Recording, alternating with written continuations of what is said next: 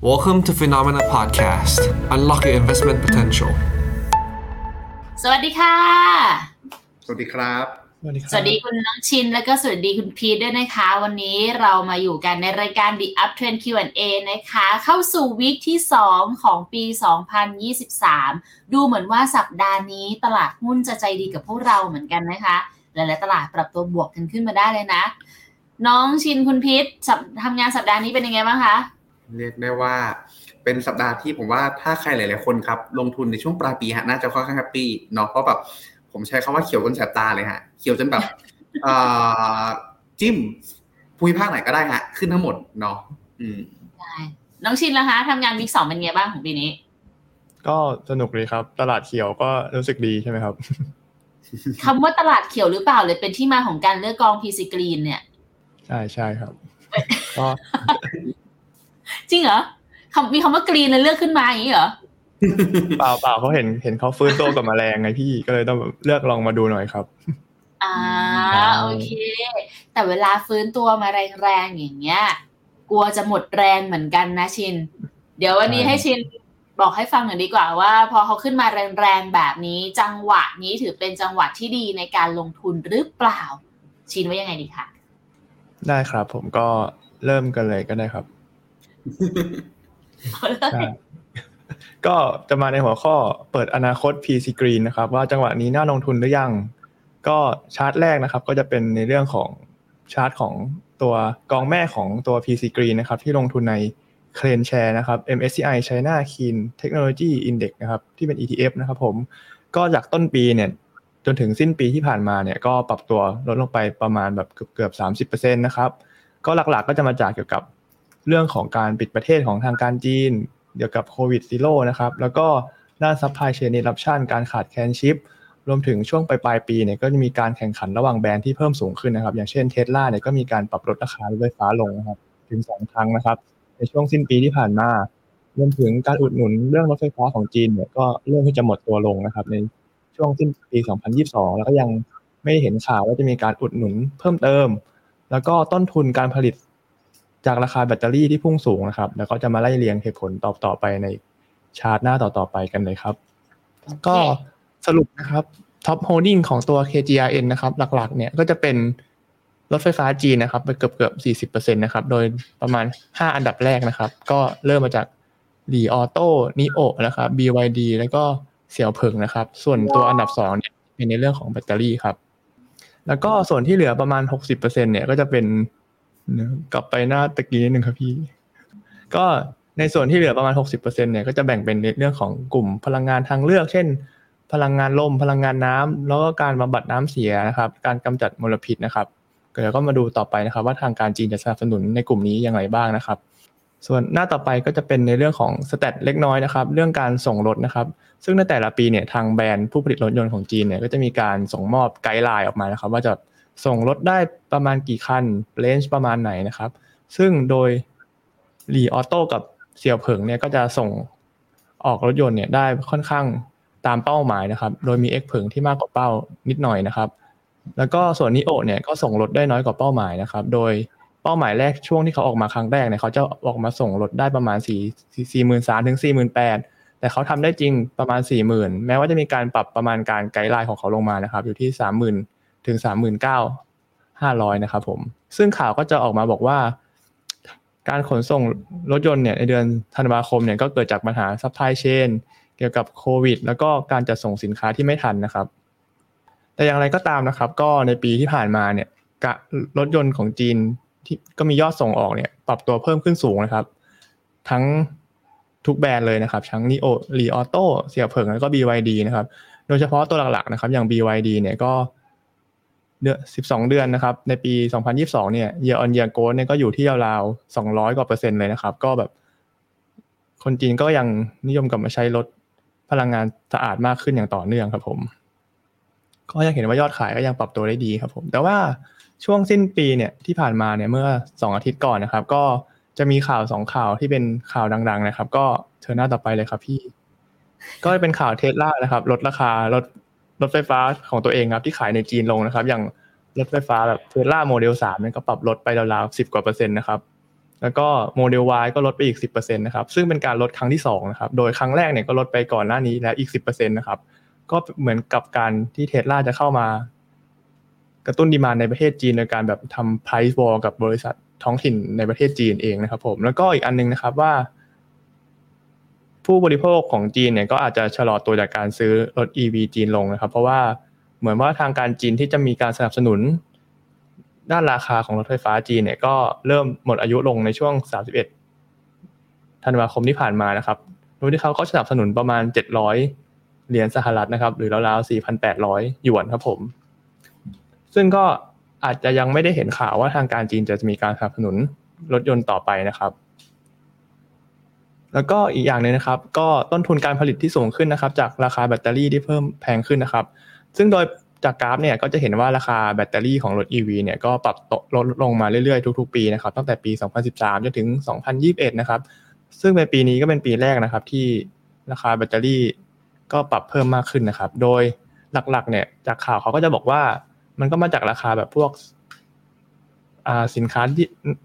เหล็กที่ใช้นำมาผลิตนะครับ อย่างเช่นแบบลิเธียมนิกเกิลโคบอลต์นะครับ หลักๆ เลยเนี่ยก็จะเป็นตัวของลิเธียมนะครับ ซึ่งจะมีการแสดงกราฟราคาให้เห็นในหน้าต่อไปครับพี่ โดยว่าราคาของลิเธียมเนี่ยก็ปรับตัวเพิ่มขึ้นสูงครับในช่วงประมาณปลายปีนะครับ ซึ่งส่วนหนึ่งก็มาซึ่งซึ่งลิเธียมก็เป็นส่วนหนึ่งในการผลิตแบตเตอรี่นะครับ ก็แบตเตอรี่ส่วนใหญ่ที่เราใช้กันทั้งในรถยนต์มือถือหรือพาวเวอร์แบงก์ต่างๆเนี่ยก็ใช้ลิเธียมในมาผลิตนะครับ ก็ทำให้ ดีมานมากขึ้นในช่วงปลายปี ก็ทำให้ปรับตัวสูงขึ้นนะครับแต่ว่าก็จะเริ่มเห็นทิศทางของการชะลอตัวลงของราคาลิเธียมมาแล้วนะครับ แต่ว่า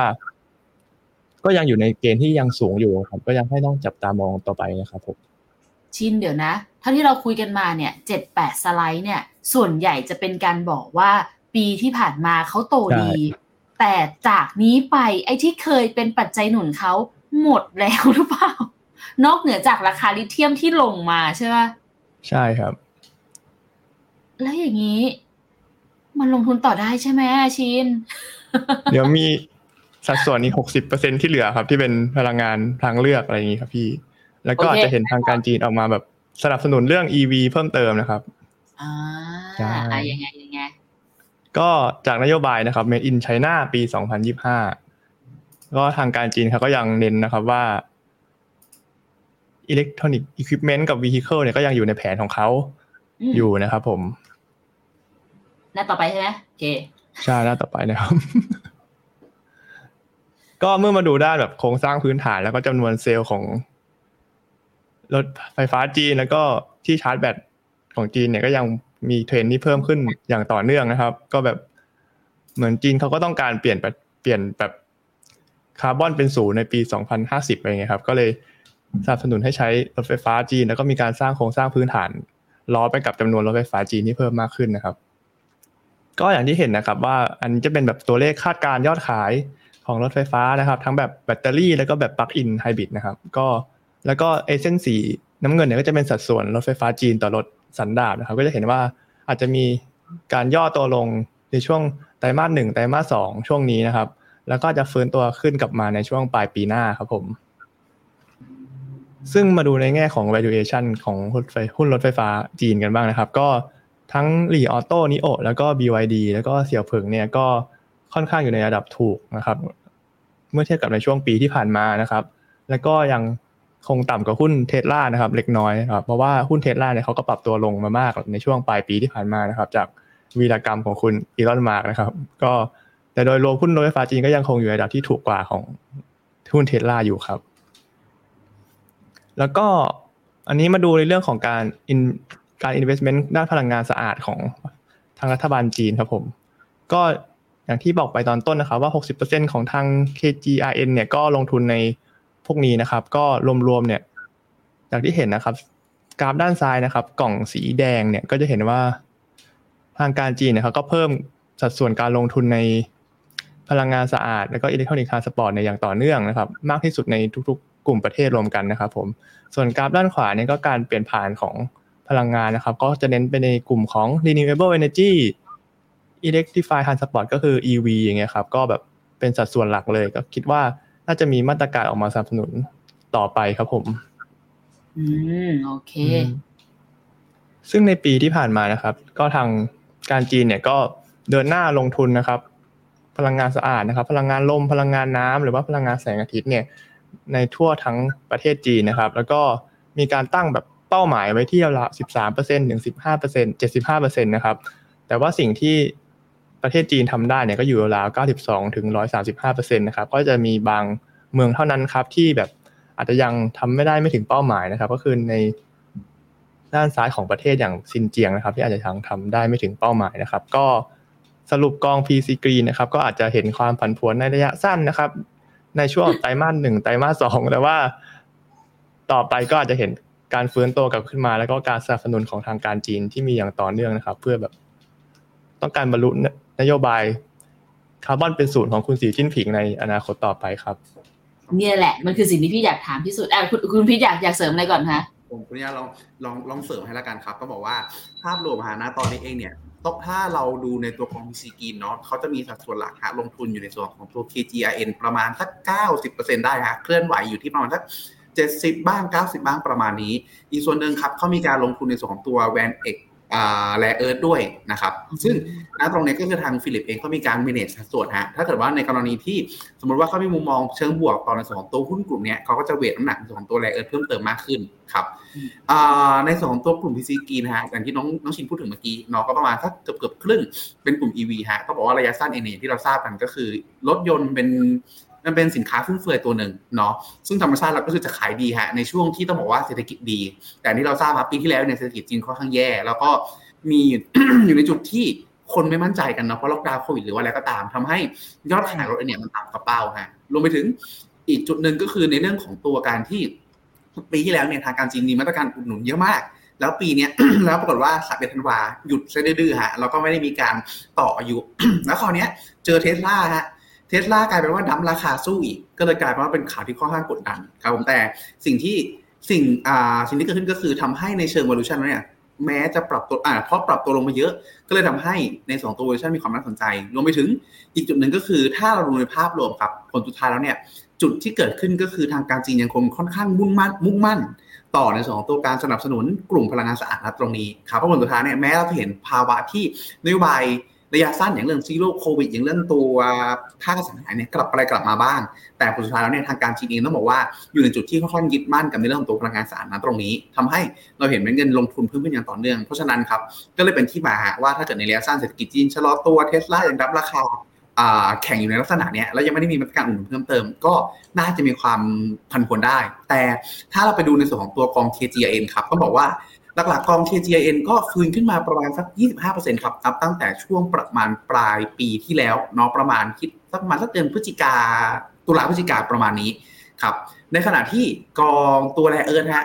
ปรับตัวบวกขึ้นเพียงแค่ประมาณสัก 2%เท่านั้นเองครับ เพราะฉะนั้นเนี่ยตอนนี้เป็นจุดหนึ่งฮะที่ทำให้ในส่วนของตัว performance ของ PC กีนเองเนี่ยอาจจะ underperform เล็กน้อยรวมไปถึงอีกจุดหนึ่งก็คือในส่วนของตัวนโยบายเรื่องอัตราแลกเปลี่ยนของทาง PC กีนเอง เป็นการป้องกันอัตราแลกเปลี่ยนแบบตามดุลพินิษ ตรงนี้ส่วนหนึ่งเองน่าจะเป็นเรื่องของตัวการที่ hedge ไม่เต็มร้อยด้วย เพราะว่าถ้าว่าก็ตามตัวครับ ช่วงเนี้ยตัว hedging cost ของเงินบาทกับดอลลาร์อยู่ในระดับที่ค่อนข้างสูงนะอยู่ที่ประมาณสักสามเปอร์เซ็นต์กว่าๆเลยทีเดียวครับผมเพราะฉะนั้นเองเนี่ยจุดหนึ่งก็เลยอ่าไม่จุดหนึ่งก็จุดนี้ฮะก็เลยเป็นจุดหนึ่งที่น่าจะเข้ามากดดันในส่วนของตัว performance พิซิกินในช่วงเวลาที่ผ่านมาพอสมควรครับแต่ยังไงก็ตามครับในเรื่องพออย่างที่เราพูดถึงเมื่อกี้ ระยะสั้นดูแบบน่ากังวลบ้างอะไรบ้าง แต่พอมามองเป็นอนาคตข้างหน้าครับ อย่างน้อยในช่วงปีเนี่ยฮะ ผมว่าภาพค่อนข้างชัดเจนแล้วล่ะว่าทางการจีนเปิดประเทศเอ่ยอะไรเอ่ยแล้วสิ่งที่ตามมาครับ ก็คือน่าจะตามมาด้วยในเรื่องของตัวมาตรการกระตุ้นเศรษฐกิจ ในส่วนของตัวตรงนี้เองเนี่ยก็เลยผลักดันให้ PCE เนี่ยฟื้นตัวขึ้นมาในช่วงนี้ อันนี้ก็เป็นในส่วนของตัวแคตตาลีระยะสั้นครับแต่ในพูดถึงพูดถึงก็คือแคตตาลีระยะยาว ก็ยังมีในเชิงนโยบายครับ จะเห็นได้ว่าเมื่อไหร่ก็ตามที่ที่นโยบายของจีนทางการจีนเองเนี่ย เป็นลักษณะคุมเข้มกดดันควบคุมเนี่ยฮะตลาดจีนพังตลอดครับ แต่ถ้าเมื่อไหร่ก็ตามที่ทางการจีนเนี่ยฮะผ่อนคลายสนับสนุนเติบโตก็จะกลับมาได้ เพราะฉะนั้นตรงนี้ผมว่าปีนี้ระยะสั้นๆอาจจะดูแบบมีความน่ากังวลเล็กๆน้อยรวมไปถึงการรายงานผลประกอบการไตรมาสแรกด้วยไม่เป็นไตรมาสแรกที่จะประกาศในไตรมาสแรกนี้แต่ของปีที่แล้วเนี่ยฮะจะเป็นที่น่าจะสร้างความผันผวนได้ครับ แต่ว่ายังไงก็ตามเนี่ย เนื่องจากว่าสุดท้ายแล้วเนื่องจากตัว ธุรกิจในจีน ตัวตลาดหุ้นในจีน มักจะมีความเป็น policy driven สูง ก็คือถ้าทางการจีนไม่กลับลำสักอย่างผลสุดท้ายเนี่ยมันมีโอกาสที่จะวิ่งไปต่อได้ในระยะยาวก็เลยเป็นที่มาฮะที่สรุปวิวของน้องน้องชินก็คือระยะสั้นพันผลได้ฮะอย่างน้อยผลประกอบการอาจจะโผล่มากดดันได้ หรือความคาดหวังเรื่องของตัวการกระตุ้นเศรษฐกิจระยะสั้น ถ้าเขายังไม่กระตุ้นแบบเร็วๆนี้ ก็อาจจะผันผลได้ แต่ระยะยาวเนี่ยเขายังสนับสนุนอยู่ แล้วก็รวมไปถึง จุดหนึ่งที่ผมชอบฮะข้อมูลที่น้องชินเตรียมมาก็คือเรื่องของตัวที่แบบเขาเตรียมพลังงานสะอาดน้องมีการตั้งเป้าไว้ชัดเจน แล้วก็มีการวัดผลด้วยว่าทำได้เท่าไหร่แล้วบ้างเกินเป้าไปเท่าไหร่ ปรากฏว่า อันนี้เป็นสิ่งที่ผมพูดถึง พูดถึงในช่วงประมาณสักสักน่าจะเดือนที่แล้วมั้งฮะที่ผมพูดถึงว่าในฐานะผู้ใต้บังคับบัญชา เวลาเวลาเขาได้รับได้รับคำสั่งอะไรมานะฮะพยายามทำให้ดีทำให้แข่งขันครับ ซึ่งนะตรงนี้เราเลยเห็นอัตราการเดินหน้าในด้านพลังงานสะอาดเนี่ยมีระดับเกินร้อยเปอร์เซ็นต์หมดเลยของเป้าหมายฮะตรงนี้มันเป็นสัญญาณที่ดีว่าทางการจีนเขายังหนุนเรื่องนี้อยู่พอหนุนเรื่องนี้ปุ๊บในส่วนของตัวข้าราชการทั้งหลายก็นำมาใช้อย่างดี แล้วก็ทำให้การเปลี่ยนผ่านตรงนี้อาจจะเร็วไปกว่าเป้าได้ ก็เลยเป็นที่มาครับที่ว่าระยะยาวเนี่ยอย่างน้อยเลย ถ้าทางการจีนเองยังไม่ได้เปลี่ยนท่าที และน่าจะไม่เปลี่ยนด้วยผมว่าน่าจะยังเป็นในส่วนตัวธุรกิจที่น่าสนใจลงทุน แต่แน่นอนฮะระยะสั้น ความผันผวนยังคงมีอยู่แน่ๆครับผมนั่เมื่อกี้จะถามก็เรื่องแล้วนะคะเรื่องของตัว policy นี่แหละเพราะถ้าเกิดเราฟังจะเห็นเลยว่าหลักใหญ่ๆเลยที่ตอนนี้จะทำให้มันโตต่อได้ มันเป็นเรื่องของ policy เลยว่าที่ออกมาจะสนับสนุนมากน้อยแค่ไหน หรือว่าจะออกมาแบบเข้มงวดกับกลุ่มไหนอีกหรือเปล่า ซึ่งก็ต้องถือว่าในช่วง 3 ปีที่ผ่านมา ทางการจีนทำให้เราแบบ ปวดหัวกับ policy เขาเยอะอยู่เหมือนกัน นี่คือความผันผวนที่นักลงทุน ถ้าเกิดจะลงทุนไม่ว่าจะเป็นฝั่งไหนก็ตามจะเชื่อว่าต้องเจออยู่แล้วนะคะสำหรับคนที่จะลงทุนในจีนเนี่ยนั้นทำความเข้าใจก่อนว่า P C Green เองเนี่ยขึ้นมาเยอะ มีปัจจัยที่หนุนต่อได้อยู่ แต่ก็ต้องอย่างลืมว่าระยะสั้น ๆ ผันผวนแน่นอน แล้วก็ยังต้องอยู่กับข่าวแบบเนี้ยอย่างบางทีเราเห็นข่าวในจีนนะคะต้องยอมรับว่าจีนเขาประเทศใหญ่ แล้วเขาใช้รถไฟฟ้ากันเยอะ มันมีโอกาสที่แบบไม่แน่ใจน้องชินกับคุณพี่เคยเห็นหรือเปล่าคลิปที่แบบขับรถไปแล้วไฟลุก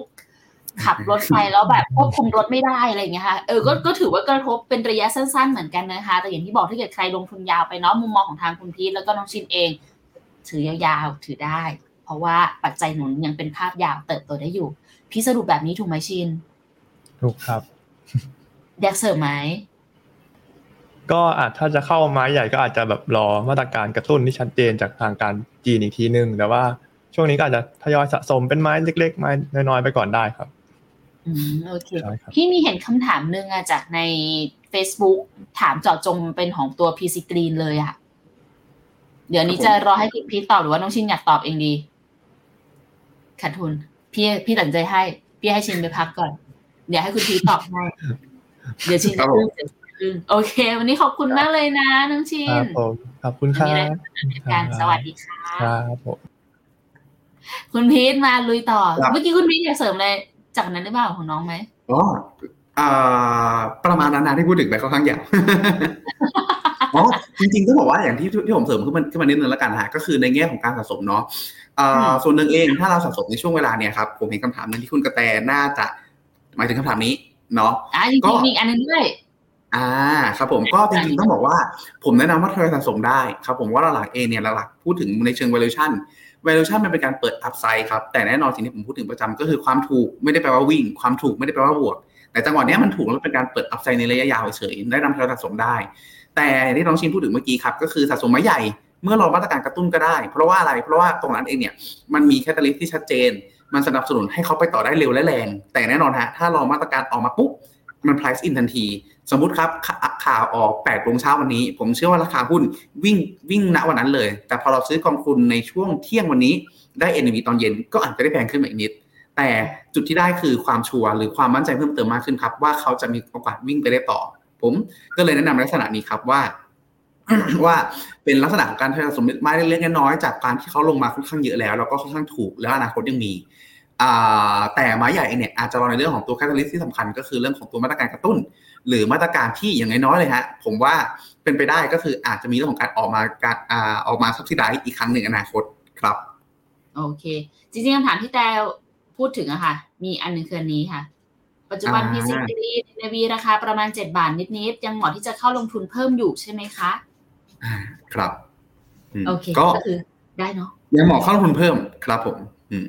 โอเคค่ะไปต่อค่ะผมผมพูดถึงเพิ่มเติมนิดนึงแล้วกันนิดนึงแล้วกันก็คือต้องบอกว่าแต่อันนี้อยากให้มองมันภาพเป็นระยะยาวเนาะเพราะว่าเอ่อถ้าเรามองในส่วนของตัวกองทุนลักษณะเนี่ยครับเนื่องจากว่าเขาเป็นมีความเป็นตีมันติดกระจายเนี่ยมันจะขึ้นอยู่ในเรื่องของตัว policy ค่อนข้างเยอะเนาะแล้วถ้าอย่างที่พูดถึงก็คือเอ่อมาตรการของจีนเนี่ยเขามองตรงนี้เป็นระยะยาวระยะสั้นเองมันมีมันมีเรื่องของแบบมาตรการอาจจะพักไปได้บ้าง เพราะว่าหลักๆเองเนี่ยก็คือ ตอนนี้เหมือนเขาไปโฟกัสที่ภาคอสังหามากกว่า แล้วก็เรื่องของตัวโควิดมากกว่าครับอ่า ประมาณนี้ครับผมอ๋อแล้วก็อีกจุดหนึ่งก็คือต้องคุมความเสี่ยงได้ว่าเนื่องจากเป็นธีมมันกระจุกอาจจะแนะนำครับว่าอยู่ที่ประมาณสัก 5%พอร์ตหรือ 10%พอร์ตพอไม่อยากให้เกินนี้ ไม่อยากให้เป็นแบบ all in เข้าไป เพราะว่าถ้าจุดที่มันขึ้นไปแรงๆ ทุกคน happy ฮะแต่ถ้าสมมติครับผม worst case ฮะอยู่ดีๆ ทางการจีนกังวลครับว่าจะใช้พลังงานสะอาดเยอะเกินไปเกิดมาใช้ถ่านหิน มันก็ลงได้แรงฮะเพราะฉะนั้นผมเลยแนะนำว่าแค่ห้าถึงสิบเปอร์เซ็นต์พอ แต่กรณีเมื่อกี้ผมว่าเกิดขึ้นได้ยากเนาะอยู่ดีๆกับเรามาเป็นถ่านหินครับ แต่ที่ว่ามันเกิดขึ้นได้ทุกอย่างขนาดนั้นต้องมีแผนสำรองไว้แหละ เตรียมไว้หน่อยละกัน ถ้าเกิดจะเข้า แล้วเราคิดรู้สึกว่าด้วยสัดส่วน 5-10%เรายังพอควบคุมในพอร์ตของเราได้ ความเสี่ยงในพอร์ตของเรายังไม่ได้มากเกินไป แต่เชื่อว่าการลงทุนที่กระจายความเสี่ยงก็ยังช่วยได้อยู่ค่ะ P-CGREEN ก็น่าจะเป็นอีกหนึ่งตัวเหมือนกันที่น่าเลือกนะคะสำหรับคนที่อยากลงทุนระยะยาวๆเนาะไปค่ะครับผมพีทอยากดื่มน้ำก่อนไหมคะได้ครับแต่จะบอกวันนี้กล้องคุณพีทมีความแบบหลอนไปบางครั้งเหมือนกันนะอ้าวเหรอครับ มันดับไปแล้วเนี่ยไม่บางครั้งมันสว่าง ประหนึ่งเหมือนมีใครเดินผ่าน แต่แอบมองไปข้างหลังเราไม่มีนะทุกคนหรือถ้าเกิดอาจจะมีใครเห็น ใช่อะไรผิดปกติพิมพ์เข้ามาบอกกันได้นะ ไปค่ะของคุณกุ๊กไก่ส่งมาตั้งแต่ตอนหกโมงครึ่งเลยค่ะ มุมมองคุณพีทช่วงนี้กอง KICT มีโอกาสจะเริ่มกลับมาบ้างไหมครับ ช่วงนี้หุ้นไทยจะไปพระจันทร์แล้วดูไม่ค่อยมีคนพูดถึงเลยกลุ่มนี้ครับ ขอบคุณครับต้องบอกว่าจริง ๆ มุมมองของทางฟิโนเมนาต่อหุ้นไทยแล้วกันนะครับปีเนี้ยเรามองว่าเป็น selective buy ครับ คือเล่นเป็นกลุ่มๆมากกว่า ซึ่งกลุ่มที่น่าจะได้รับอันนี้ส่งส์บวกๆฮะก็คือเป็นเรื่องของตัวเปิดเมืองอ่า consumer ท่องเที่ยวหรือโรงพยาบาล อย่างท่องเที่ยวนี่ชัดเจนฮะก็คือเป็นเรื่องของการที่ประเทศจีนเนาะเราประเทศเราในส่วนของตัวคนจีนเที่ยวไทยเยอะมาก แล้วก็มีการใช้จ่ายในประเทศไทยเนี่ยสูงที่สุดเลย ถ้าเทียบกับในส่วนของตัวนักท่องเที่ยวที่เข้ามาทั้งหมดครับเพราะฉะนั้นกลุ่มนักท่องเที่ยวมาแน่ๆแล้วก็มาไปแล้วด้วยนะครับกลุ่มคอน sumer แน่นอนครับพอคนไทยเขาอ่าคนจีนเข้ามาท่องเที่ยวเขาก็ใช้จ่ายคอน sumer ก็ดีมากขึ้น พอใช้ใช้จ่ายมากขึ้น คนไทยรวยขึ้น ก็ใช้ในส่วนของตัวคอน sumer เพิ่มเติมมากขึ้นครับในขณะที่กลุ่ม ICT ครับต้องบอกว่าเป็นกลุ่มหนึ่งที่ผมว่าเขาอาจจะไม่ได้รับอานิสงส์ในส่วนของตัวการเปิดเมืองนะตรงนี้โดยตรง แต่แต่เขาได้รับอานิสงส์ครับจากในหนึ่งหนึ่งเลยก็คือเรื่องของตัวนโยบายการเงินที่เราผ่อนคลายกว่าทั่วโลกเนาะเพราะเราเองก็คือไม่ได้ขึ้นดอกเบี้ยแบบ aggressive สองก็คือ พอฝั่งสหรัฐเองเขาเริ่มมีการที่จะหยุดการขึ้นอัตราดอกเบี้ยส่วนต่างอัตราดอกเบี้ยฝั่งไทยกับสหรัฐก็น้อยลงทำให้เงินบาทครับแข็งแข็งเป๊กเลยฮะแข็งเป๊กเลยอพอถึงจุดนี้ปุ๊บต่างชาติครับก็มีการเข้ามาลงทุนในส่วนของตัวทั้งตราสารหนี้และหุ้นไทยเพิ่มเติมมากขึ้น เพื่อที่ว่า จะคาดหวังในส่วนของตัว capital gain จากอัตราแลกเปลี่ยนฮะขาแรกขาที่สองก็คือการเปลี่ยนแปลงของราคาหุ้น หรือตราสารที่ที่ถือครองอยู่ครับแล้วพอคราวนี้เราไปไล่ๆดูครับในส่วนของตัวกลุ่ม ICT ครับต้องบอกว่าท็อปtop top ที่เป็นของกลุ่ม ICT นะครับหลายๆตัวเลย เป็นหุ้นที่มี Market Cap ขนาดใหญ่มี fund flow สูงครับ อย่าง Advance เอ่ยอย่าง True เอ่ยออะไรลักษณะนี้ครับ ตรงเนี้ยมันเลยเป็นจุดหนึ่งฮะที่หนุนให้ในส่วนของตัว ICT เองเนี่ย ฟื้นตัวมาได้ค่อนข้างดีครับผมรวมไปถึงล่าสุดฮะทาง AI Advance Advance AIS ฮะเขามีข่าวดีเพิ่มเติมเนาะที่เขามีกรณีการฟ้องร้องกันอยู่ ปรากฏว่ายกฟ้องฮะพอยกฟ้องปุ๊บเองเนี่ยผมลองเปิดดูกราฟไปไว้เมื่อกี้ฮะก็วิ่งขึ้นมาค่อนข้างแรงครับ ก็เป็นตัวหนึ่งที่หนุนในส่วนของตัว ICT ด้วย แต่ถามว่าหลักๆนะตรงเนี้ยมีมุมมองกับกลุ่มนี้ยังไงบ้าง ก็ต้องบอกว่าส่วนหนึ่งเอง price in เรื่องของตัว A A R advance ไประดับหนึ่งแล้ว แล้วก็ในเรื่องของตัว fund flow เองยังเข้ามาต่อ เพราะฉะนั้นเองเนี่ยต้องบอกว่าอาจจะถามว่าถ้าเกิดเขารับในส่วนของตัวธีมหลักเรื่องของตัวการเปิดเมืองหรือเปล่าก็ค่อนข้างจะไม่ตรงครับผมรวมไปถึงในส่วนของตัวธีมต่อมา ที่เป็นเรื่องของตัวที่ถูกพูดถึงในช่วงเวลานี้ก็คือธีมการเลือกตั้ง ในส่วนของตัวกลุ่มไอทีเอง ก็เป็นกลุ่มที่ผมใช้คำว่าไม่ได้รับผลเชิงบวกตรงๆเช่นเดียวกัน เพราะฉะนั้นเนี่ยต้องมองว่าอาจจะปรับตัวขึ้นตะขึ้นได้ ตาม sentiment โดยรวม แต่อาจจะ underperform เมื่อเทียบกับในส่วนของตัว segment อื่น ๆ ที่ได้รับผลกระทบโดยรวมมากอ่าโดยตรงมากกว่า เพราะฉะนั้นฮะก็เลยเป็นเป็นคำแนะนำมากกว่าว่าค่อนข้างจะคล้ายของเดิมฮะว่า ถ้าเป็นกลุ่ม ICT หรือ KICT ลักษณะเนี้ยอาจจะแนะนำครับเป็นการ manage ความเสี่ยงผมเนี้ยเราเปิดดูกราฟนิดนึงนะฮะ info ตอนแรกคิดว่าคุณพี่จะบอกว่าช็อปดีมีคืนช่วยด้วยนะเนี่ย อ่าจริงๆนั่นเป็นอีกเป็นอีกอันหนึ่งฮะ set information technology โอเคเมื่อกี้เปิดไว้ไปไหนแล้ว ให้หาให้หาให้หา แล้วก็พอเมื่อกี้ผมพูดถึง IS นึกว่าจะพูดถึง True ด้วยข่าวดีอ่าคือครับผม Set Information Technology หาไม่เจอนะครับ เดี๋ยวขออนุญาตลองหาก่อนแล้วกันเดี๋ยวก็อื่นก็ได้ครับ ติดไว้ก่อนแล้วกันนะคะ แต่ว่าก็เป็นอีกกลุ่มหนึ่งเหมือนกันที่แบบช่วย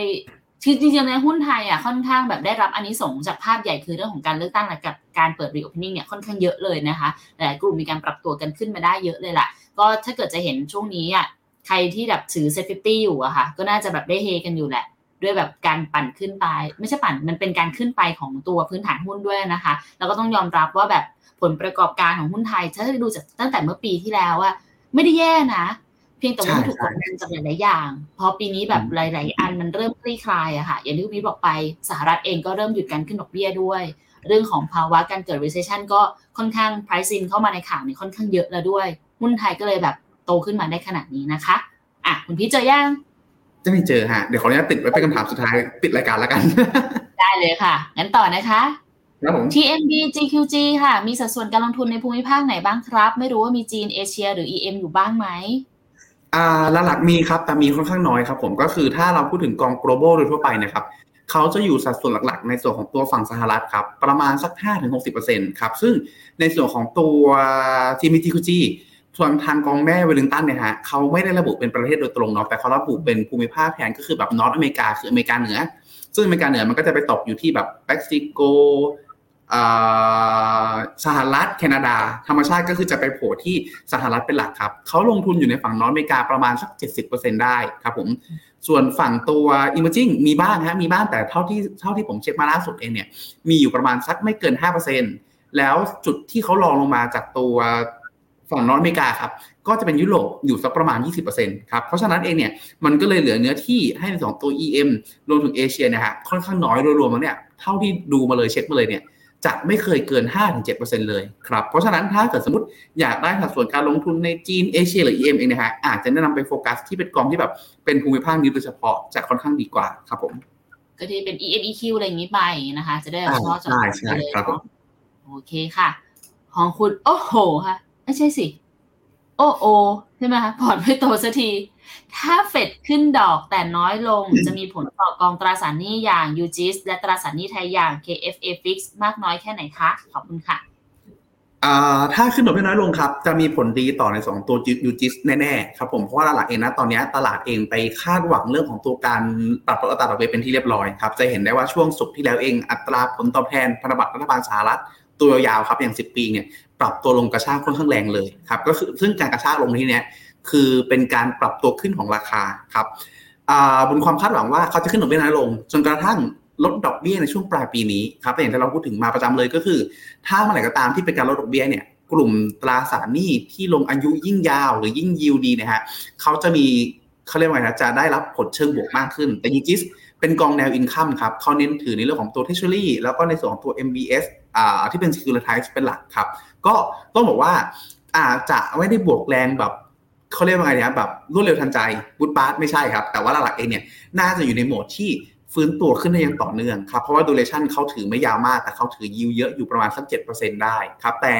อันนั้นคือ base case เนาะ base case ที่ว่าสมมติราคาอยู่เฉยๆฮะแต่ได้ปันได้ได้ตัวอัตราดอกเบี้ยจ่ายเข้ามาเรื่อยๆนะครับแต่ถ้าเป็น best case ครับก็คือคนกังวลไปแล้วว่าเฮ้ยข้างหน้าเองเนี่ยเศรษฐกิจจะแย่เศรษฐกิจจะพังเศรษฐกิจจะชะลอณตรงเนี้ยนะฮะสิ่งที่เกิดขึ้นก็คือมันจะมีคนจำนวนมากครับ เข้าไปซื้อพันธบัตรรัฐบาล ซื้อหุ้นกู้ เพื่อล็อกดอกเบี้ยไว้ ก็จะเป็น catalyst ให้ในส่วนของตัว UGIS เองนะครับมีโอกาสปรับตัวขึ้นได้ดีมากขึ้นครับโดยสรุปแล้วกันก็คืออถ้าหยุดขึ้นดอกเบี้ยฝั่ง UGIS จะได้ผลในเชิงบวก อย่างน้อยๆเลยก็คือค่อยๆ ฟื้นตามยีของเขาสัก 6-7%ประมาณนี้ แต่ถ้ามีการไล่ราคาก็ไปได้ไกลกว่านั้นครับถ้าฝั่ง KFAFIX ครับ เนื่องจากว่าเขาเป็นกองฝั่งไทย อาจจะไม่ได้รับเอฟเฟกโดยตรง แต่รับเอฟเฟกทางอ้อมครับ ก็คือพอเฟดหยุดขึ้นดอกเบี้ยปุ๊บ อย่างที่ผมพูดถึงเมื่อกี้ก็คือ ส่วนต่างอัตราดอกเบี้ยครับน้อยลง สมมติฮะ ถ้าเฟดขึ้นดอกเบี้ยถึงสักประมาณ 4.5 หรือ 5 ประมาณนี้ แล้วลดลงมาเหลือแค่ 4 แล้วอัตรากเบี้ยปัจจุบัน 4.5 แล้วเขาขึ้นจริงๆถึงแค่ 4.75 อัตราดอกเบี้ยของไทยอยู่ที่ 1.25 เดิมทีมันห่างกัน 3.3.5 เกือบสี่ประมาณนี้ ถ้าเขาขึ้นน้อยลงหรือหยุดขึ้น ไอ้ส่วนต่างตรงนี้ครับ มันจะแคบลง พอแคบลงปุ๊บคราวนี้พอแคบลงปุ๊บคราวนี้เดิมทีนักลงทุนที่เอ๊ะของไทยอัตราดอกเบี้ยก็น้อยกว่า ประเทศก็แลดูมั่นคงน้อยกว่าฝั่งสหรัฐ ตัวฟันฟลอทั้งหลายเนี่ยมันเลยไม่เข้ามา แต่พอฝั่งนู้นหยุดขึ้นปุ๊บความน่าสนใจมันจะเริ่มกลับมา เพราะว่าส่วนต่างที่เขาเคยคาดว่าจะห่างกันประมาณสี่ลดลดลดลงมาเหลือ 3.75 หรือ 3.5 ก็เป็นในเชิงบวกครับ ก็โดยสรุปก็คือถ้าขึ้นดอกเบี้ยน้อยลง ก็ดีต่อตราสารหนี้ KFA Fix อาจจะไม่ได้รับเอฟเฟกต์โดยตรง แต่ก็มีความน่าสนใจมากขึ้นครับผู้ช่องยิ่งแบงก์ชาติไทยไม่ได้ขึ้นดอกเบี้ยแบบ aggressive ด้วย ก็หลักๆตอนนี้อัตราผลตอบแทนรัฐบาลไทยอายุ2ปีฮะ price in การขึ้นดอกเบี้ยไปถึงประมาณสัก 1.7 เป็นที่เรียบร้อย ถ้ากรมบ้านเราไม่ได้ขึ้นจาก 1.25 ทะลุไปถึง 2%เอฟเฟกเชิงลบน่าจะน้อย ก็ ถ้าเป็นสาย play safe ในปีนี้ฮะในปีนี้ KFA Fix ก็เป็นอีกกองหนึ่งที่น่าจะให้ยิวได้ค่อนข้างดีครับผมต่ออธิบายเสริมนิดนึงแล้วกันค่ะ ที่พูดถึงตัวพันธบัตรอายุ 2 ปีอะเพราะว่ามันจะเป็นตัวที่คอยบอกถึงภาวะเศรษฐกิจในอนาคตเนาะว่าเขามองในส่วนของแบบปี 2 ปีนี้ดอกเบี้ยจะเป็นยังไงบ้างนะคะ ก็ไว้ใช้คาดการณ์แนวโน้มเศรษฐกิจได้เนาะโอเคครับสรุปว่าไม่ว่าจะเฟดเนี่ยจะขึ้นน้อยลงหรือว่าหยุดขึ้นเลยก็ตามส่งผลดีต่อทั้งยูจิสทางตรง และทางอ้อม เหมือนกันกับ KFA Fix ทางตรงและทางอ้อมเหมือนกันถูกไหมคะ ครับผมอ่าโอเค แต่อย่าลืมนะทุกคน เราเคยเจอภาวะที่ดอกเบี้ยไอ้ที่แบบตัวตราสารหนี้อะผันผวนมากๆมาแล้วนะ ไม่ว่าจะอะไรก็ตามกระจายความเสี่ยงไว้ก่อนนะ ไปค่ะเคชัยหน้ากำไร 7.55%ขายหรือซื้อเพิ่มดีคะอ่าต้องสอบถามเพิ่มเติมครับว่านะตรงนี้ตั้งใจลงทุนยาวแค่ไหน ถ้าตั้งใจว่าแบบโอเคเงินก็มีค่อนข้างเย็นฮะผมอาจจะแนะนำว่าลองลงทุนต่อได้ หรือซื้อเพิ่มต่อก็ได้ครับเพียงแต่ว่าหลักเองเนี่ยอาจจะมาที่ผมเชื่อว่าที่มีการถามในลักษณะนี้น่าจะเป็นเพราะว่าเริ่มเริ่มเห็นกำไรแล้วใจสั่นใจสั่นในที่นี้คือกลัวกลับมาเท่าทุนกลัวกลับมาเท่าทุนฮะก็ต้องบอกว่าผมแนะนำครับว่าอาจจะใช้การตั้ง trailing stop loss ไปเรื่อยๆเนาะถ้าเราดูในส่วนของตัวดัชนี ไม่ใช่ดัชนีของครับอ่า MCH M ชิตัว ETF ที่เป็นตัวแทนของ MSCI China ครับ ต้องบอกว่าเขาขึ้นมาเรื่อยๆ และนัดตรงนี้เนี่ยถือว่าเป็นตัวการขึ้นที่ค่อนข้างสวยครับ ก็คือทะลุในส่วนของตัว MA 200วันมาที่เรียบร้อย ซึ่ง MA 200วันมันคือในส่วนของตัวแนวโน้มระยะยาวครับก็คือเส้นปีฮะแล้วก็ทะลุในส่วนของตัว 23.6 หรือแนวไหลตรงนี้ขึ้นมาด้วยนะครับ ก็อาจจะแนะนำเป็นการตั้งครับถ้ากรณีแรกถ้าไม่อยากถ้ารู้สึกไม่สบายใจแล้วยังไม่อยากซื้อเพิ่ม ผมแนะนำใช้คำว่าตั้ง tailing stop loss tailing stop loss คือการที่สมมติครับ มันขึ้นมาถึงจุดนี้ เราตั้งสต็อปลอไว้ตรงนี้ครับ ก็คือถ้าสมมุติฮะมันขึ้นมาเรื่อยๆ มันขึ้นไปต่อเราแฮปปี้เราได้เราปล่อย profit run ไป แต่ถ้าเมื่อไหร่ก็ตามที่มันขึ้นมาปุ๊บ แล้วมันไหลลงมาครับ ต่ำกว่าจุดที่เรากำหนดเอาไว้ เราก็ขาย จะได้เป็นการล็อกกำไรครับ สมมติขึ้นต่อเสร็จปุ๊บคราวนี้มันไม่ลงมาแตะตรงนี้สมมตินะฮะขึ้นต่อเราเลื่อนขึ้นมาครับ เลื่อนขึ้นมาเป็นแนวนี้แทน ก็ ถ้ามันลงถ้ามันลงมา ถึงแตะตรงนี้ปุ๊บเราก็ขายครับจะได้เราก็เอากำไรเอาไว้ แต่ถ้าไม่แตะเราก็ถือต่อ ปัจจุบันครับมันขึ้นมาถึง 52.98ที่เรียบร้อยครับ ถ้าเป็นลักษณะเนี้ยผมอาจจะแนะนำครับ ถ้ามันทะลุขึ้นมาได้แถวแถวประมาณนี้สัก 56 ตัว 56เนี่ยฮะอาจจะเป็นแนวที่เป็น tailing stop loss ต่อไปเนาะแต่ถ้าสมมติครับ ถ้ามันยังไม่ถึง tailing stop loss ปัจจุบันผมมองแนวแนวนี้ฮะ48.4 ก็คือ downside ปัจจุบัน อยู่ที่โอ้แปดเปอร์เซ็นต์แต่ว่าอ๋อถ้าแปดเปอร์เซ็นต์จากปัจจุบันอ่าประมาณแปดเปอร์เซ็นต์ครับแสดงว่าเพิ่งเข้าไปเมื่อนานนี้เอง ถือว่าค่อนข้างดีครับผมก็แนะนำครับถ้าไม่ซื้อเพิ่มเป็นการตั้ง trailing stop ลักษณะนี้ไปเรื่อยๆ ขึ้นไปเมื่อไหร่ขึ้นไปเมื่อไหร่เลยเลยแนวบางอย่างให้ไปเมื่อไหร่ย้ายตามย้ายตามย้ายตามไปเรื่อยๆ แต่ถ้าสมมติฮะถ้าเป็นมุมมองของ FINNOMENA ปีนี้ อย่างที่พูดถึงตอนต้นก็คือ เรามองว่าทางการจีนน่าจะกระตุ้นเศรษฐกิจมากขึ้นเรื่อยๆ แล้วก็ล่าสุดเอง มีข่าวที่ผมว่าค่อนข้าง มีนัยยะต่อกลุ่มเคชนาละกันเนาะก็คือในส่วนของตัวแอนเอง มีแนวโน้มอาจจะกลับมา IPO ก็ได้เนาะแล้วอย่างที่ผมพูดถึงก่อนหน้านี้ก็คือ ทางทางทางอาลีบาบาเองไม่ได้ออกมาปฏิเสธโดยตรงนะครับเพราะฉะนั้นตรงนี้ก็ถือว่าเป็นข่าวดีที่เขาค่อยๆสนใจการผ่อนคลายมากขึ้นเรื่อยๆรวมไปถึงสปีดของทางคุณสีจิ้นผิงเองก็ระบุชัดเจนครับว่าเรื่องเทคโนโลยีเรื่องอินโนเวชันจะเป็นเครื่องจักรหลักสำคัญที่ช่วยให้เศรษฐกิจจีนเติบโตในอนาคตข้างหน้า ก็เลยแนะนำครับว่าถ้าระยะสั้นไม่อยากซื้อเพิ่ม ผมแนะนำเป็นตั้ง trailing stop loss ถ้าเป็นการลงทุนระยะยาว หรือคาดหวังการกินคำใหญ่หน่อย ผมว่าก็ยังทอยสะสมได้ แล้วอาจจะใช้คู่กันก็คือตั้ง trailing trailing stop loss ขยับขึ้นตามไปเรื่อยๆด้วยครับอ๋อแล้วก็ครับครับผมหมายถึงเป็นการยกขึ้นไปเรื่อยๆค่ะทุกคน ยกแนวรับแนวต้านขึ้นไปตามราคาที่มันปรับขึ้นเนาะจะได้แบบควบคุมกำไรขาดทุนได้ดีอยู่ ใช่ครับเสริมค่ะรวมไปถึงรวมไปถึงอีกแนวหนึ่งครับ ผมใช้คาว่ามันเป็นแบบ ผมไม่มั่นใจเขาใช้คาว่าพีระมิดพีระมิดเทรดดิ้งหรือเปล่าฮะมันคือการทยอยซื้อฮะทยอยซื้อแบบเล็กลงเรื่อยๆ เพื่ออะไรอ๋อเพื่อที่ว่าสมมติไม้แรกไม้แรกเราเป็นไม้ใหญ่เนาะสมมติเราซื้อไปหนึ่งล้านบาทอะหนึ่งหมื่นแล้วกันหนึ่งหมื่นแล้วกันหนึ่งหมื่นเสร็จแล้วราคามันขึ้นไปเรื่อยๆฮะถ้าเราซื้อหนึ่งหมื่นหนึ่งหมื่นหนึ่งหมื่นขึ้นไปเรื่อยๆ ต้นทุนเราจะค่อยๆแพงแพงแพงแพงขึ้นเรื่อยๆ แล้วมันมีโอกาสที่จะไหล หรือปรับตัวลงมาเท่าทุนเราได้ง่ายกว่า เป็นลักษณะนี้ผมก็จะแนะนำว่าอ่าไม้แรกหนึ่งหมื่นปุ๊บไม้สองอาจจะเหลือห้าพันไม้สามอาจจะเหลือสามพันไม้สี่อาจจะเหลือสองพัน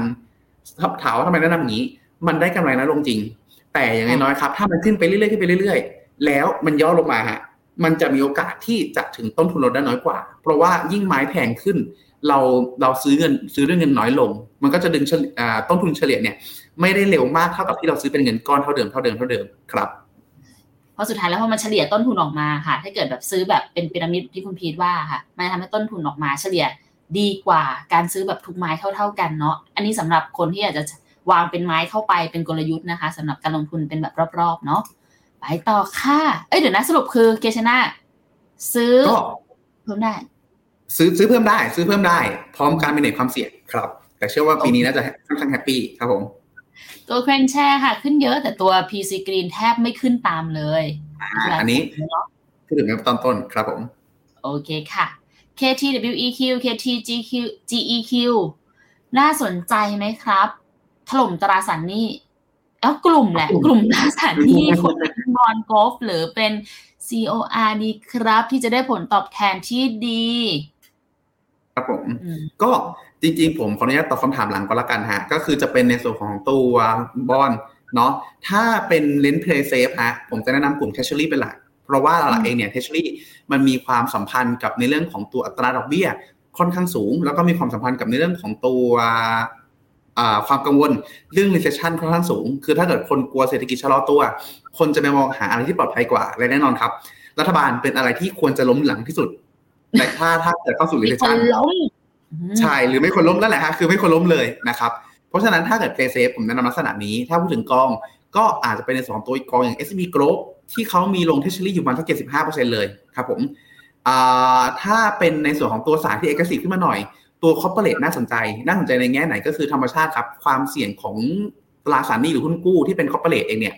เขาความเสี่ยงสูงกว่าครับ เพราะฉะนั้นอัตราดอกเบี้ยเขาให้ได้ดีกว่า เช่น พันธบัตรอาจจะให้ได้3อะพันธบัตรอายุ 5 ปีให้ได้ 3 ตัวหุ้นกู้อาจจะให้ได้ 5 อะไรลักษณะเนี้ครับ เพราะฉะนั้นถ้าในกรณีที่สมมติครับเศรษฐกิจอ่าครับผมถ้าสมมติกรณีที่เฟดอยู่ขึ้นดอกเบ้จริง การซื้อในส่วนของตัว corporate เนี่ยมันจะได้ในส่วนของตัว yield ที่ดีกว่าครับแล้วก็ duration ที่ยาวเพิ่มเติมมาขึ้นก็อาจจะช่วยขึ้นมาได้ครับแต่แน่นอนฮะว่าถ้าเกิดสมมติในกรณีที่เศรษฐกิจเข้าสู่ recession จริง ตัว corporate เองก็มี downside ในระดับหนึ่ง ในแง่ที่ว่าถ้าคนกลัว recession กันมากกลัว default กันมาก มันจะมีแรงขายในกลุ่มของตัว corporate บางส่วน เพราะว่ากลัวว่าเอ๊ะกลุ่มที่เป็น B ที่เป็นกลุ่มล่างๆเลยของ investment grade นี่ยฮะมันอาจจะตกไป high yield หรือเปล่า หรือว่ามันอาจจะมีการหล่นไป default หรือเปล่าลักษณะนี้ครับแนะนำฮะโดยสรุปก็คือเป็น 2 แนว ถ้า play safe SCB Growth เป็น treasury ถ้าเป็น aggressive หน่อยก็เป็น corporate ของเราก็จะเป็นแนะนำเป็นตัวอย่าง KTW Corp ของกรุงไทยครับ ส่วนตัว KTWEQ กับ KTGEQ ครับก็ต้องบอกว่าในปีนี้ไม่ใช่ในปีนี้ขอครับ ต้องบอกว่าเราก็แนะนำครับแนะนำเพียงแต่ว่าหลักเองเนี่ยอาจจะยังไม่ได้แนะนำในช่วงเวลานี้เนาะเพราะสมมติฐานหลักพื้นฐานของเราเลยครับ ก็คือ เรามองว่าครึ่งปีแรกในช่วงเวลาเนี้ยหรือการขึ้นในช่วงเนี้ยเป็นการขึ้นเพื่อลงต่อ เป็นการขึ้นที่ค่อนข้างมองลงในแง่บวกว่าเฟดจะหยุดขึ้นดอกเบี้ยหรือลดดอกเบี้ยในอนาคตครับก็แนะนำฮะอาจจะรอในส่วนของตัวสถิติของน้องเจยะเนาะก็คือการประกาศ recession ของ NBER ว่าสหรัฐเข้าสู่ recession แล้วแล้วเข้าสะสมก็ได้ครับ ส่วนแนะนำกองไหนดี ถ้าชอบ passive ก็อาจจะเป็นในส่วนของตัว KTGEQ ที่เป็น passive ฮะก็คือวิ่งตามในส่วนของตัวดัชนีหุ้นโลกเลยนะครับ แต่ถ้าเป็นแบบสาย active เองเนี่ยตัว KTWEQ ก็สามารถลงได้ อันนี้ผมอาจจะไม่ได้แนะนำกองบลจอื่นนะเพราะว่าถามมากอง K K ทำโดยเฉพาะครับผม โอเค เสริมนิดนึงนะคะ อย่าลืมว่าการเลือกตราสารหนี้อย่าลืมดูเครดิตเ a ตติ้งด้วยนะ อันนี้สำคัญนะคะ ประกอบกับการดูยิวเนาะมาค่ะอันนี้ตอบไปเรียบร้อยแล้วครับผมแนะโอ้คุณติติศักดิ์โอ้เราจะไม่ได้นำตัวหุ้นนะอันสินี้ไม่ได้เลยฮะขอโทษด้วยนะคะ KICT ผมกำไร 10%เมื่อวันจันทร์ผมเติมเข้าไปอีกหนึ่งเท่าตัวอื้อหืออันนี้คือส่งมาให้เราอิจฉาหรือไงคะยังไงก็คุณแซมตัวมาขิงเล็กน้อยนะฮะ แนะนำไงดีคะถือต่อดีไหมคะก็อย่างจรินี้งๆผมแนะนำว่าอย่างที่แจ้งครับว่าหลักเป็นการ manage ความเสี่ยงมากกว่า อาจจะเริ่มมีการน้อยเลยตั้ง trailing stop loss ไว้ครับผมก็คือกำไรสิบมันลงมาเหลือเจ็ดเริ่มออกนะ อะไรลักษณะนี้ครับโอเคค่ะ ยังไม่มีตราสารหนี้ในพอร์ตเลยจะเข้าตัวไหนดีและเข้าช่วงนี้เลยดีไหมในพอร์ตมีแต่หุ้นค่ะว้าวก็ตราสารหนี้ครับ อันนี้เดี๋ยวผมขออนุญาตอ่าแนะนำคอมแรกก่อนเลยก็ก็คือ แนะนำถ้าช่วงนี้ผมพูดถึงประจำฮะก็คือเป็นการที่ ทยอยสะสมได้ทยอยไม้เล็กๆไม้เล็กๆไปได้ เพราะว่าหลักเองดาวไซด์ค่อนข้างจำกัดแล้วครับผม แต่ถ้าสมมติต้องการเก็บสะสมไม้ใหญ่เลยอาจจะแนะนำรออีกครั้งหนึ่งก็คือรอเป็นในช่วงของตัวการอยู่ขึ้นดอกเบี้ยจังหวะนั้นอะ ขึ้นชัวร์แน่ๆขึ้นชัวร์แน่ๆแต่ว่ามันมันขึ้นนำไปเยอะแล้ว อาจจะได้ของแพงกว่า ก็เลยแนะนำว่าทยอยสะสมไปเรื่อยๆ ส่วนาถามถ้าสมมุติว่าถามว่ากองไหนดี อันนี้ผมเปิดหาให้ตอนนี้เลยครับ ก็คือ อันนี้เราเพิ่งไลฟ์ไปเมื่อวันจันทร์ครับ ก็คือมี 3กองที่เราแนะนำฮะเป็น 3กอง3สไตล์ SCB Growth ครับ เป็นกองทุนที่เขาเน้นในเรื่องของตัว growth ในเชิง value ก็คือ capital gain แล้วก็ income ด้วย UGIS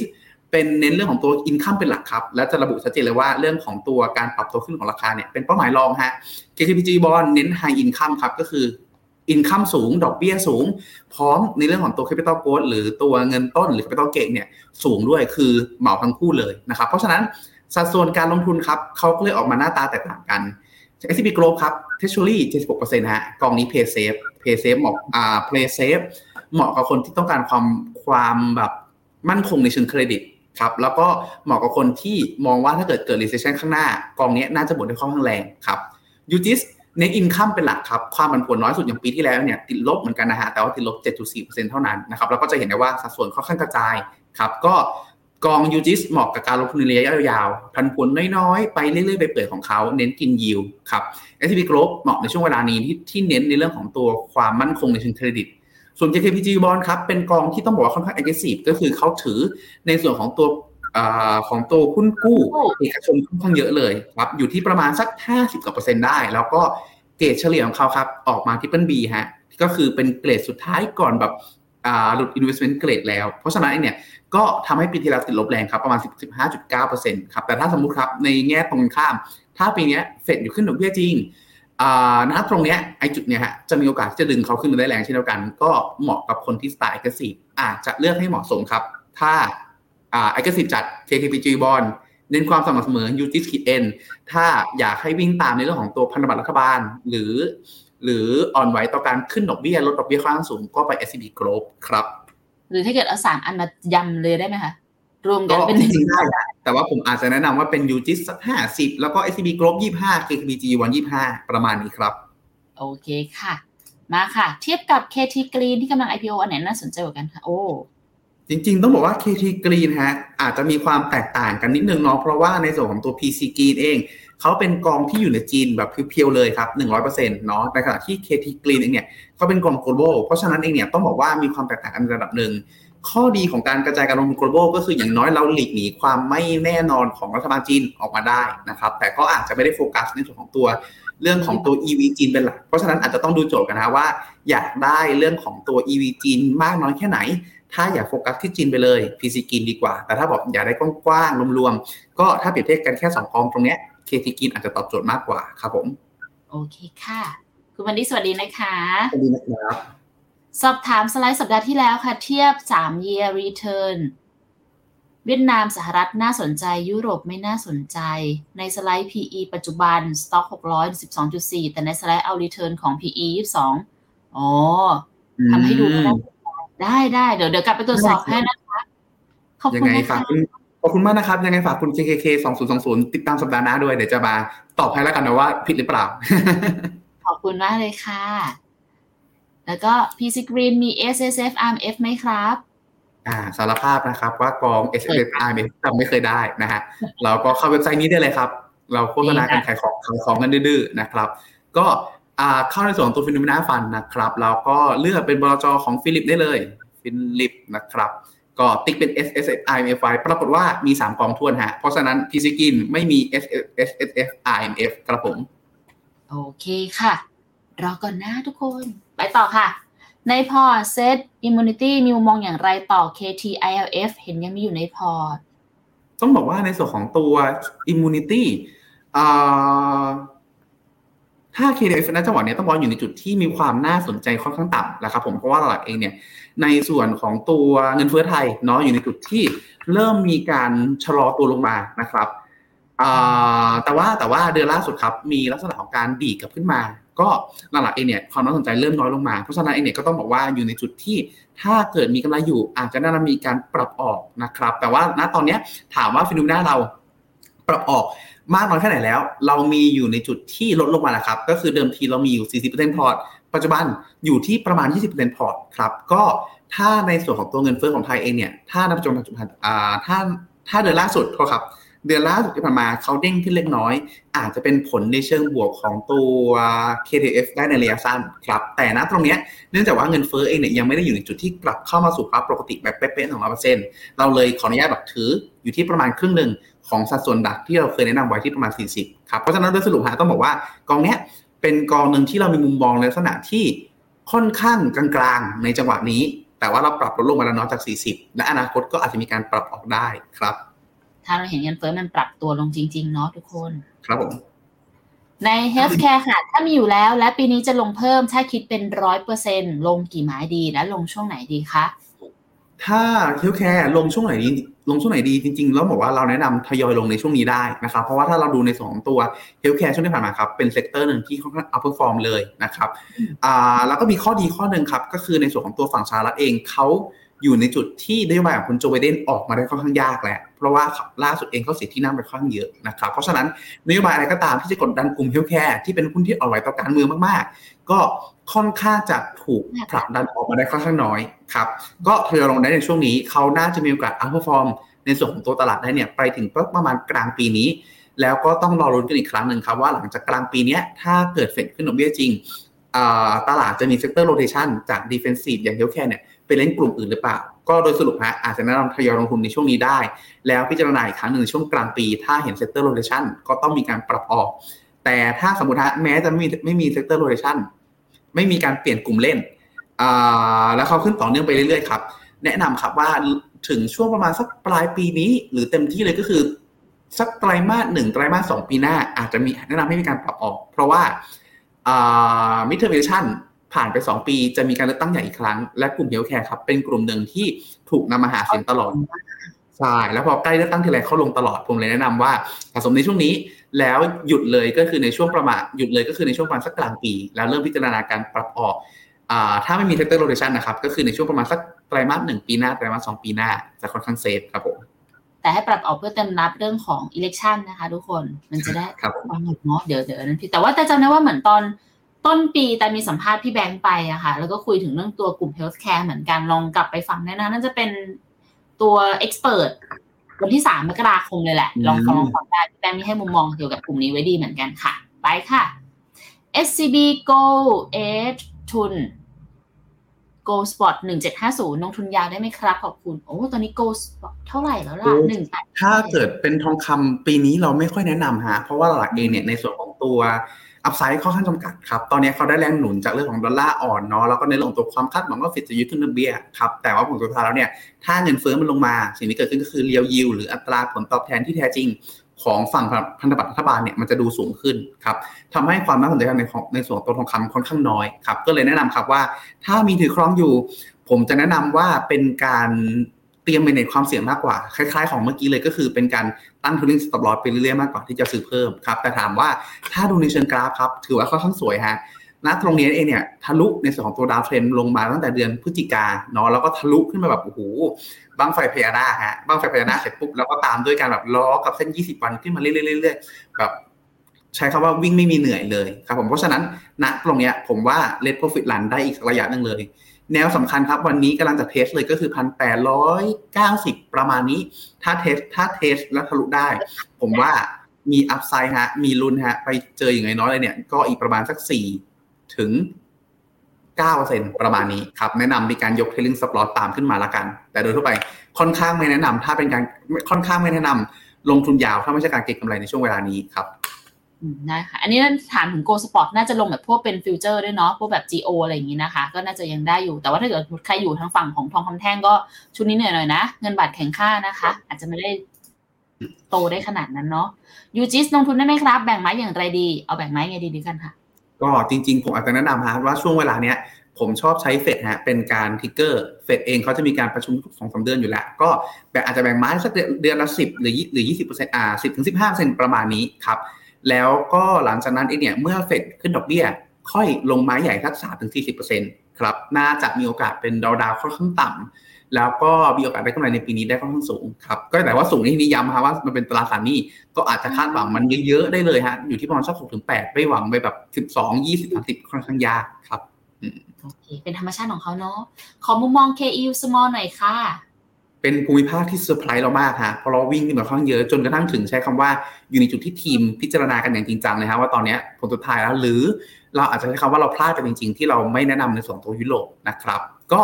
ถ้าเป็นตอนนี้ผมเชื่อว่าน่าจะฟื้นขึ้นมาในระดับหนึ่งแล้วแล้วก็น่าจะค่อยถ้าเกิดขาดทุนอยู่น่าจะฟื้นขึ้นมาเรื่อยๆ ผมว่าถือต่อไปได้อีกสักระยะครับ เพราะว่าเขามีปัจจัยดีปัจจัยบวกหนุนเข้ามาเรื่อยๆ ก่อนหน้านี้ดอลลาร์ดอลอายูโรอ่อน คนสหรัฐเข้ามาเหมาของแบรนด์เนมล่าสุดจีนเปิดประเทศ เขาก็ได้รับเป็นสองตัวอิทธิพลเชิงบวกไปด้วย แล้วก็ถ้าเราไปดูรายได้ของบริษัทในตัวยุโรปเนี่ยฮะต้องบอกว่า รายได้จากยุโรปเขาเองเนี่ยต้องบอกว่าค่อนข้างที่จะน้อยฮะน้อยกว่าเมื่อเทียบกันส่วนตัวรายได้จากทั่วโลกเขามีความเป็น global company สูง ก็เลยต้องบอกว่าได้รับ sentiment เชิงบวกค่อนข้างดี แนะนำฮะถือครองต่อได้ แต่คล้ายกับเมื่อกี้เลยเพราะว่าเพราะว่าเนื่องจากว่าเป็นการฟื้นระยะสั้น และมุมมองเราไม่ได้บวกขนาดนั้น เรามองว่าเขาเป็นเซอร์ไพรส์มี upside ในระดับหนึ่งอาจจะมีอาจจะมีช่องให้ปรับตัวขึ้นได้สักประมาณสักแปดถึงสิบสองเปอร์เซ็นต์อันนี้ผมที่ผมเช็คเมื่อกลางวันจากในเชิงของตัว valuation นะครับก็เลยแนะนำว่า เป็นการปล่อยให้เขา let profit นั้นไปก่อน แล้วยก trailing stop loss ตามครับผม อย่าลืมว่าตอนนี้ยุโรปเองก็เจริญรอยตามทางฝั่งของเฟดค่อนข้างเยอะนะคะมาในแนวแนวเดียวกันเลยนะ ความกังวลก็ยังมีอยู่นะคะ ส่วนของคุณไพศาลเมื่อสักครู่คุณพีทค่อนข้างตอบกองทุนตราสารหนี้ไว้ทั้งสามกองเลยนะคะ ครบถ้วนลองเดี๋ยวกลับไปฟังกันนั้นได้เนาะควรถัวอาร์คไหมครับ อย่าพึ่งครับ อย่าพึ่งอันนี้เตือนเลยฮะอย่าพึ่งฮะรอรอเฟกอยู่ขึ้นดอกเบี้ยก่อนแล้วค่อยเข้าไปดูดีกว่านะครับ โอเค เราจะพักมีของคุณจาวิสมาบอกค่ะคำว่าถั่วพูดเบาๆก็เจ็บเจ็บจริง แต่ก็ต้องทำวินัยค่ะถือพีซีกรีนต้องมองถึงอนาคตครับย่อซื้อสะสมครับ ผมมองถูกไหมครับอ่าถือว่าถูกถือว่าถูกครับ แต่ว่าที่พูดถึงก็คือ ถ้าพวกนี้เป็นเทมิติกจ๋าเราต้องมีความเชื่อใน BYD นี่โอ ในธีมพลังงานสะอาดของจีนค่อนข้างสูงด้วย เราจะถือได้สบายใจกว่าเหมือนเหมือนหลายๆคนตอนช่วงนี้ฮะที่ติดบิตคอยอยู่ค่อนข้างสูง แต่เขายังหัวอยู่ยิ่งลงก็ยิ่งมีโอกาส ลักษณะนั้นนะต้องมีความเชื่อในระดับหนึ่งครับผมใช่ค่ะยูจิสขีด A กับขีด N ต่างกันยังไงครับขีด A เป็นการจ่ายออโต้รีดีมครับ ก็จะมีกระแสเงินสดคืนให้ทุกเดือนผ่านบัญชีออมทรัพย์ ถ้าขีด N คือสะสมมูลค่าทบต้นมาให้เรื่อยๆ ครับผม โอเคค่ะทำไมต่างชาติเข้ามาซื้อตราสารหนี้ไทยเยอะล่ะทำไมเขาไม่ไปซื้อ global bond มากกว่าล่ะคะอ่าจริงๆต้องบอกว่าเขาซื้อทั้งสองฝั่งครับเพียงแต่ว่าหลักๆเนี่ยเขามีการพิจารณาว่าผลสุดท้ายเนี่ยหนึ่งเลยก็คือการที่เขาลงทุนเนี่ยฮะเงินเขาต้องหาผลหาผลตอบแทนที่ดีที่สุด หรืออย่างน้อยก็คือรักษาและการซื้อเขาไว้ได้ และคราวนี้เนื่องจากเขาเป็น global เนี่ยสิ่งที่เกิดก็คือ ถ้าเขาไปลงทุนในประเทศนั้นๆฮะแล้วเขาได้เกณฑ์จากในส่วนของตัวราคาตราสารหนี้แต่ขาดทุนเรื่องค่าเงิน บางทีมันออฟเซ็ตกันเราไม่คุ้ม แต่ถ้าเขามองในฝั่งไทยแล้วเนี่ยเออฝั่งไทยมันถูกกว่ามูลค่าที่เป็นจริง แล้วแล้วในส่วนของตัวเงินบาทการแข่งค่าต่อ มันก็มีแรงหนุนครับที่ทำให้ในส่วนของตัวต่างชาติเนี่ยเข้าสะสมในส่วนตัวบอลไทยตรงนี้ คือเขาอาจจะมองในเรื่องของตัวตราสารหนี้ไทยที่เป็นยิวเนี่ยดอกเบี้ยน้อยกว่า เป็นเรื่องรอง แต่มองในเรื่องของตัวเกณฑ์จากในเรื่องของตัว FX เป็นเรื่องหลักก็ได้รวมไปถึงมีกรณีหนึ่งก็คืออาจเขาอาจจะเข้ามาพักเงินเป็นชั่วคราว เพื่อที่เตรียมกระจายไปลงทุนในส่วนตัวหุ้น ที่เขามองว่าจะได้รับผลประโยชน์ในเชิงบวกก็เป็นไปได้ครับ มีหลายอย่างค่ะ ทั้งค่าเงิน ทั้งเรื่องของตัวหุ้นเองด้วยนะคะ ก็มีผลหนาเยอะเนาะ MEM ลบสามเจ็ดค่ะ โอกาสกลับมาได้ไหมมีฮะมีฮะแต่ต้องต้องใช้คำว่ารอนิดนึงเนาะเพราะว่าปีนี้เอง ผมว่าปีนี้น่าจะเป็นปีที่สดใสของเขามากขึ้น ก็คือจะค่อยๆ บวก ขึ้นมาเนาะเพราะอย่างเราเองก็คือข้อดีฮะดอลลาร์อ่อนพอดอลลาร์อ่อนปุ๊บเนี่ยนั่นหมายความว่ามีเงินหนีออกมาเงินหนีออกมาปุ๊บเขาต้องหาที่ลงอย่างที่ผมพูดเมื่อกี้ฮะเขาก็จะไปมองหาหุ้นหาตราสารหนี้อะไรก็ตามที่โอกาสเติบโต และได้ผลประโยชน์จากเรื่องของตัวค่าเงินด้วย เพราะฉะนั้นมันมีฟันฟลูไหลเข้ามาบางส่วน แต่อาจจะไหลตอนเนี้ยไปโฟกัสที่ในส่วนของตัวตราสารหนี้ก่อนเพื่อพักเงินก่อนแล้วรอดูสถานการณ์บางส่วนเข้าหุ้นบ้าง เลยดันให้ในฝั่งตัว emerging market ปรับตัวขึ้นได้นะครับแต่ว่าหลักเองก็คืออาจจะไม่ได้คืนลักษณะที่ว่า วิ่งแบบพุทปาร์ตเพราะผลสุดท้ายในสิ่งที่ตามมา ก็คือยังคงมีความกัวเรื่อง recession อยู่ถ้า ถ้าผลสุดท้ายแล้ว จีนเดินหน้ากระตุ้นเศรษฐกิจต่อเนื่อง แล้วในฝั่งสหรัฐเองประกาศ recession ออกมาว่าโอเค recession แบบเล็กน้อย หรือไม่ recession เลย ตรงนั้นเองนะฮะน่าจะเป็น sentiment เชิงบวกไปแรงๆให้เขาแต่เขาไม่ไม่พูดปานในที่นี้ฮะก็ต้องบอกว่าปีนี้ก็บวกขึ้นมาค่อนข้างเยอะแล้วพอสมควรเลยทีเดียวครับโอเคค่ะ เดี๋ยวต้องขออนุญาตนะคะ ตัดคำถามที่ทางฝั่งของ YouTube ที่ของคุณรณพงศ์นะคะ เรื่องของกองตราสารหนี้เนาะส่วนของทาง YouTube เป็นของทางคุณไพศาลนะคะ วันนี้ขออนุญาตเนาะทุกคน กองเดียวกันกับที่ hedge กับที่ไม่ hedge ค่าเงินวันเดียวกันผลตอบแทนต่างกันเกินหนึ่งเปอร์เซ็นได้เลยไหมครับ จริงๆ ผมว่า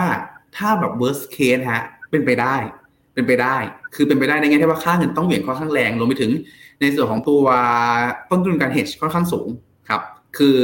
คือสมมติเขาโดนไปสามเปอร์เซ็นกว่าต่อปี เกลี่ยกลับมามันศูนย์จุดหนึ่งเนาะแล้วค่าเงินวันนั้นเองอาจจะเวียงแบบแข็งขึ้นไปแรงๆเลยสักประมาณสักศูนย์จุดเพราะว่าศูนย์จุดห้าศูนย์จุดหกเปอร์เซ็นต์อะไรเงี้ยก็มีโอกาสเกิดขึ้น แต่ต้องบอกว่าค่าเงินเองถ้าไม่ได้มีเหตุเหตุเหตุปัจจัยแบบ รุนแรงมากครับ เช่นรัฐบาลไทยมีปัญหาหรือทุนสำรองหมดหรืออะไรเงี้ยฮะค่าเงินค่าเงินบาทหรือค่าเงินทั่วๆไปเนี่ยจะเหวี่ยงแรงๆอย่างนั้นค่อนข้างน้อยครับ มันจะไอที่เราบอกว่าเงินบาทเหวี่ยงไปสิบสี่เปอร์เซ็นต์เนี่ยทั้งปีนะทุกคนไม่ใช่แบบวันเดียวสิบสี่เปอร์เซ็นต์นะเดี๋ยวจะตกใจกัน KUSA K China K Change มีกองนี้อยู่ลงทุนระยะยาวปรับเพิ่มยังไงไหมครับ ไม่ได้บอกสัดส่วนมาสิเนาะผมแนะนำว่าอ่า KUSA รอถั่วกลางปีผมเอาแบบไวๆก่อนแล้วกันนะเพราะไม่ทราบสัดส่วนนะครับรอถั่วกลางปี K China เริ่มทยอยสะสมได้ในช่วงนี้ส่วน K Change เนื่องจากว่ากองเขาดอดาวลงมาค่อนข้างน้อย ปีเนี้ยผมเลยว่าเป็นทีมถือต่อแล้วเตรียมไปถั่วในสองตัว KUSA ลักษณะดีกว่าครับผม โอเค อันนี้คุณธนิชาช่วยตอบตอน S S F M F ใช่ไหมคะ บอกไม่อ่ามีขอบคุณมากครับ T C H Tech ถั่วเต็มที่ได้หรือยังคะแนะนำว่าทยอยดีกว่าฮะเพราะอย่างที่คือจริงๆต้องบอกว่าถ้าเป็นในเชิง aggressive หน่อยเนี่ยหลายๆท่านผมว่าอาจจะแนะนำในเชิงแบบถัว30เกิน50%หรือเบิ้ลเข้าไปเลยก็ได้ แต่ตรงเนี้ยผมเน้นไปในความเสี่ยงเพราะที่พูดถึงก็คือ ทางการจีนเขาพูดชัดเจนฮะว่าการเติบโตสำคัญของเขาคือกลุ่มเทคโนโลยี แต่เหนืออื่นใดครับ ต้องอย่าลืมว่าการตัดสินใจตอนนี้มันดูเหมือนว่าอ่าเขาเรียกอะไรดีดูเหมือนว่าขึ้นอยู่กับคนคนเดียวครับ คือคุณสีจิ้นผิง เราไม่สามารถทราบได้ว่า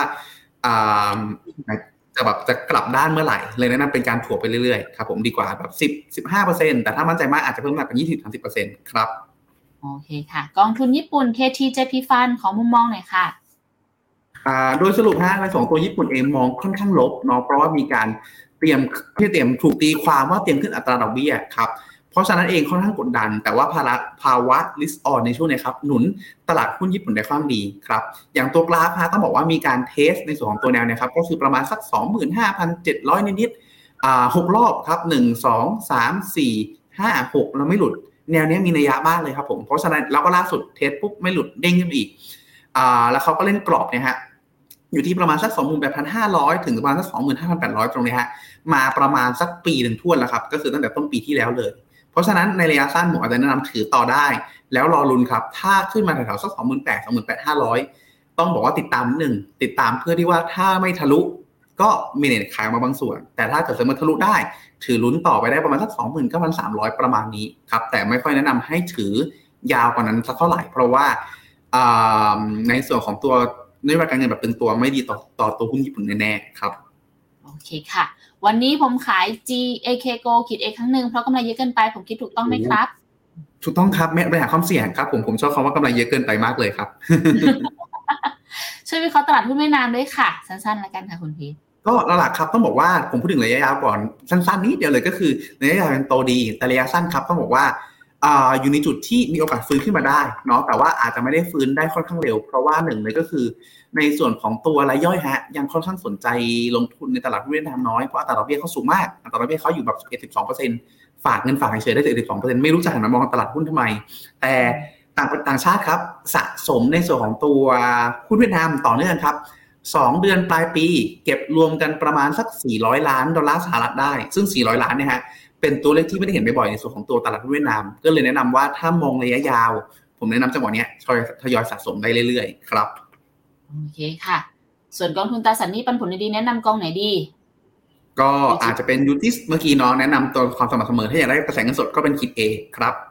โอเค ประมาณนี้ค่ะคุณพีทส่วนนี้น่าจะมาเป็น ชื่อคุณคุณไหมคะคุณมากครับผมเชิญนี่ค่ะ คุณพีทได้เสร็จแล้วไปไหนต่อครับกลับบ้านครับผม โอเคเฮ้ยขอปอนุระญาตมาณ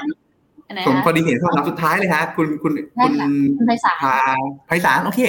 มีค่ะ SCB กูให้สิบห้าเปอร์เซ็นต์ถูกต้องครับ ไม่ได้เป็นการลงทุนระยะยาวเนาะก็คือเป็นการถือเพื่อ hedge port มากกว่า แล้วเราเล็งไว้ว่า เมื่อไหร่ก็ตามที่ในส่วนของตัว recession ใกล้เคียงมากขึ้นเรื่อยๆอ่าแล้วก็ผมในส่วนของตัวการขึ้นดอกเบี้ยเริ่มใกล้สุดมากขึ้นเรื่อยๆอาจจะมีการปรับออกอีกครั้งหนึ่งหรือลดสัดส่วนลงมาอีกครั้งหนึ่งเป็นการถือเพื่อ hedge มากกว่าอาจจะลดลงมาเหลือสักห้าหรือสิบเปอร์เซ็นต์พอร์ตประมาณนี้ครับ โอเคไหนๆก็ไหนๆละอันนี้สั้นจริงค่ะคุณพิษอีกสักหนึ่งแล้วกันจะได้ complete จริงๆ u ครับ g i s RF ถ้าสะสมเพิ่มถือยาวๆดีไหมดีครับ โดยสั้นๆเลยค่ะชอบผมชอบความสม่ำเสมอของเขาความสม่ำเสมอของเขาถือยาวได้ครับผมโอเคค่ะ ประมาณนี้ค่ะทุกคนวันนี้เนาะถ้าเกิดใครมีคำถามเพิ่มเติมยังไงนะคะ ก็สามารถไปส่งคำถามทั้งหมดในไลฟ์พรุ่งนี้ได้นะคะคนพฤหัส ฝากอีกรายการต่อกันไปเรื่อยๆนะคะ หรือถ้าเกิดยังไงก็สามารถส่งกันเข้ามานะในสัปดาห์หน้าได้นะคะ เดี๋ยวจะมาไล่ต่อกันให้อีกทีหนึ่งสำหรับวันนี้แต่แล้วก็คุณพีทรวมถึงทีมงานทุกคนขอลาไปก่อนแล้วนะคะ ขอให้มีความสุขค่ะ ทุกคนเลยนะสำหรับวันกลางสัปดาห์แบบนี้เดี๋ยวไว้เจอกันใหม่สัปดาห์หน้า สวัสดีค่ะ สวัสดีครับ ในโลกของการลงทุนทุกคนเปรียบเสมือนนักเดินทาง คุณหลักเป็นนักเดินทางสายไหน มีเงินแต่ไม่มีเวลา เลยไม่รู้ว่าจะเริ่มต้นเส้นทางสายการลงทุนยังไง